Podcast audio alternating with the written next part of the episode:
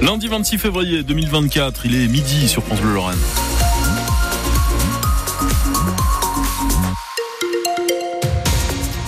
Alors on a une restriction de circulation hein, côté route sur la N4 en direction de Strasbourg entre euh, Valtembourg et Mittelbronn.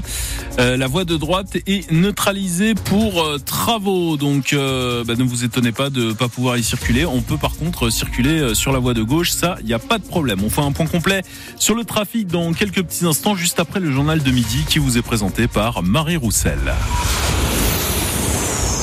Bonjour à tous. La Lorraine à l'honneur au Salon de l'Agriculture. C'est aujourd'hui que le stand de la région Grand Est est inauguré. Le président Franck Leroy va passer deux jours porte de Versailles à Paris à la rencontre des agriculteurs. Il veut leur expliquer notamment que la simplification administrative réclamée par les paysans a ses limites. On est sur ce travail depuis longtemps, que nos aides se simplifient de jour en jour. Le problème, c'est que quand nous traitons des aides européennes, nous devons euh, satisfaire les exigences européennes. Vous comprenez bien que c'est pas un guichet ouvert, qu'on n'est pas sur un droit de tirage, qu'on est sur des demandes d'aide qui doivent répondre à des critères liés au respect de la concurrence notamment, euh, que tout ça est, est, est construit par l'Union européenne et que nous appliquons une réglementation qui est européenne. Donc elle est parfois un peu compliquée Mmh. et quand on met en regard euh, des aides euh, accordées, il est absolument considérable. Euh, sur- sur euh, sur une période CADR euh, complète qui fait qui fait huit ans, on est sur 108 000 projets qui vont être financés pour 1 milliard 38 millions d'euros. Vous imaginez que tout ça, c'est une ribambelle de dossiers et que 108 000 projets, c'est absolument considérable et la masse de travail euh, administratif, elle est là. Et justement, ces questions de simplification administrative, elles seront abordées à Bruxelles aujourd'hui entre les ministres de l'Agriculture des 27. Ils se réunissent dans la capitale belge où des centaines de tracteurs ont défilé dans la matinée. Emmanuel Macron, lui, réunit les alliés de l'Ukraine. Une vingtaine de dirigeants européens se réunissent à Paris en fin d'après-midi pour réaffirmer leur soutien au pays en guerre contre la Russie depuis maintenant deux ans.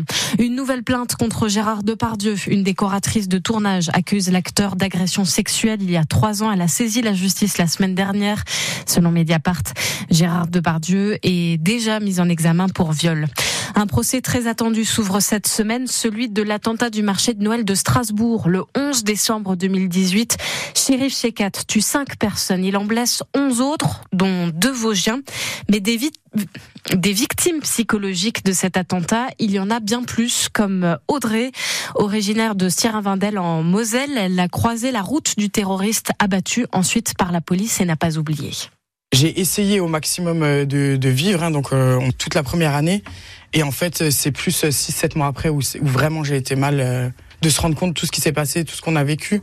C'est là où vraiment, euh, une bonne semaine, ouais, j'ai été vraiment mal.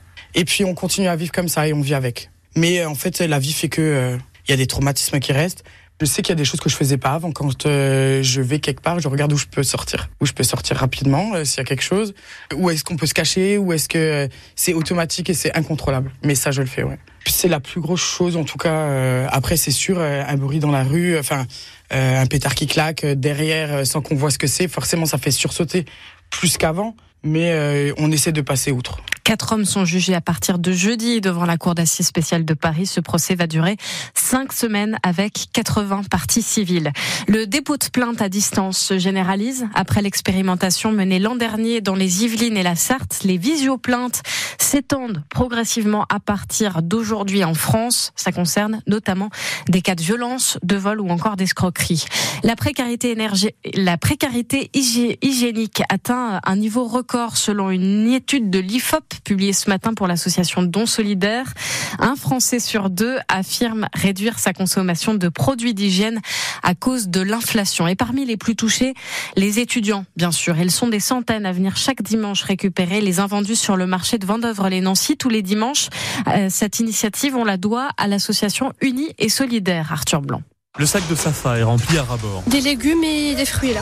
Euh, du couscous. Cette étudiante sur le campus Science a 80 euros par mois pour vivre, alors ça lui rend bien service. Surtout que je suis euh, sportive, donc euh, c'est un peu difficile pour euh, atteindre euh, son objectif de protéines et tout. Pas de quoi être sportif hein, pour en avoir besoin. Farouja, en quatrième année d'études de mathématiques, repart avec de quoi manger pour. Une semaine. Alors cette initiative, elle l'applaudit dès demain. Elle aide les étudiants étrangers et tout.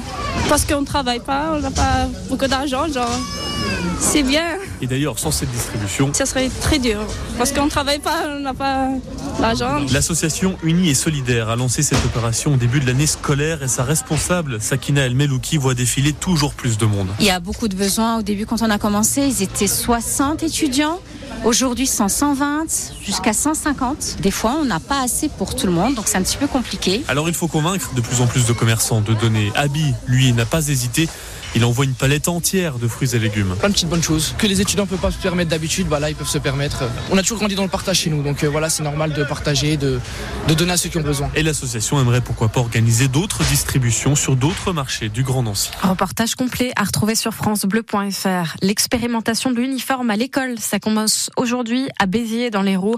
Plus de 700 élèves sont concernés. Une initiative soutenue par le gouvernement et portée par le maire Robert Ménard, ex-proche de Marine Le Pen.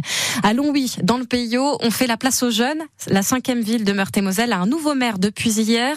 Jean-Marc Fournel a rendu son tablier, endossé désormais par Vincent Amen, élu bien connu des habitants. Emma Steven. Dans la vie politique, d'abord, il occupait depuis quatre ans le poste de premier adjoint délégué à la cohésion sociale et à la santé. Le visage de Vincent Amen est aussi connu au département de la Meurthe-et-Moselle puisqu'il est en charge des relations internationales et du transfrontalier. Sujet au cœur des enjeux pour la ville de Longwy dont les écarts sociaux se sont creusés. C'est surtout devant l'école primaire Pierre Brossolette de Mexique que certains le croisent puisque c'est l'établissement dans lequel il est enseignant depuis plusieurs années. Un maire qui laisse sa place à un jeune d'une quarantaine d'années, c'est un bon signe signal, dit l'opposition, qui n'a proposé aucun candidat pour cette élection.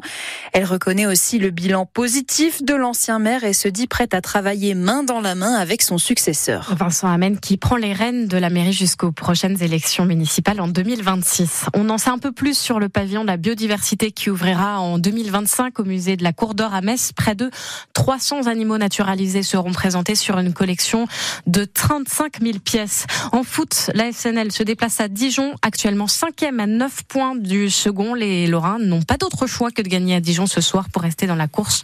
Coup d'envoi à 18h30. Et puis cap sur les quarts de finale de la Coupe Gambardella pour les jeunes footballeurs du FC Metz et de l'AS Nancy-Lorraine. Les tirages au sort auront lieu pour le prochain tour jeudi, midi 7 sur France Bleu Lorraine.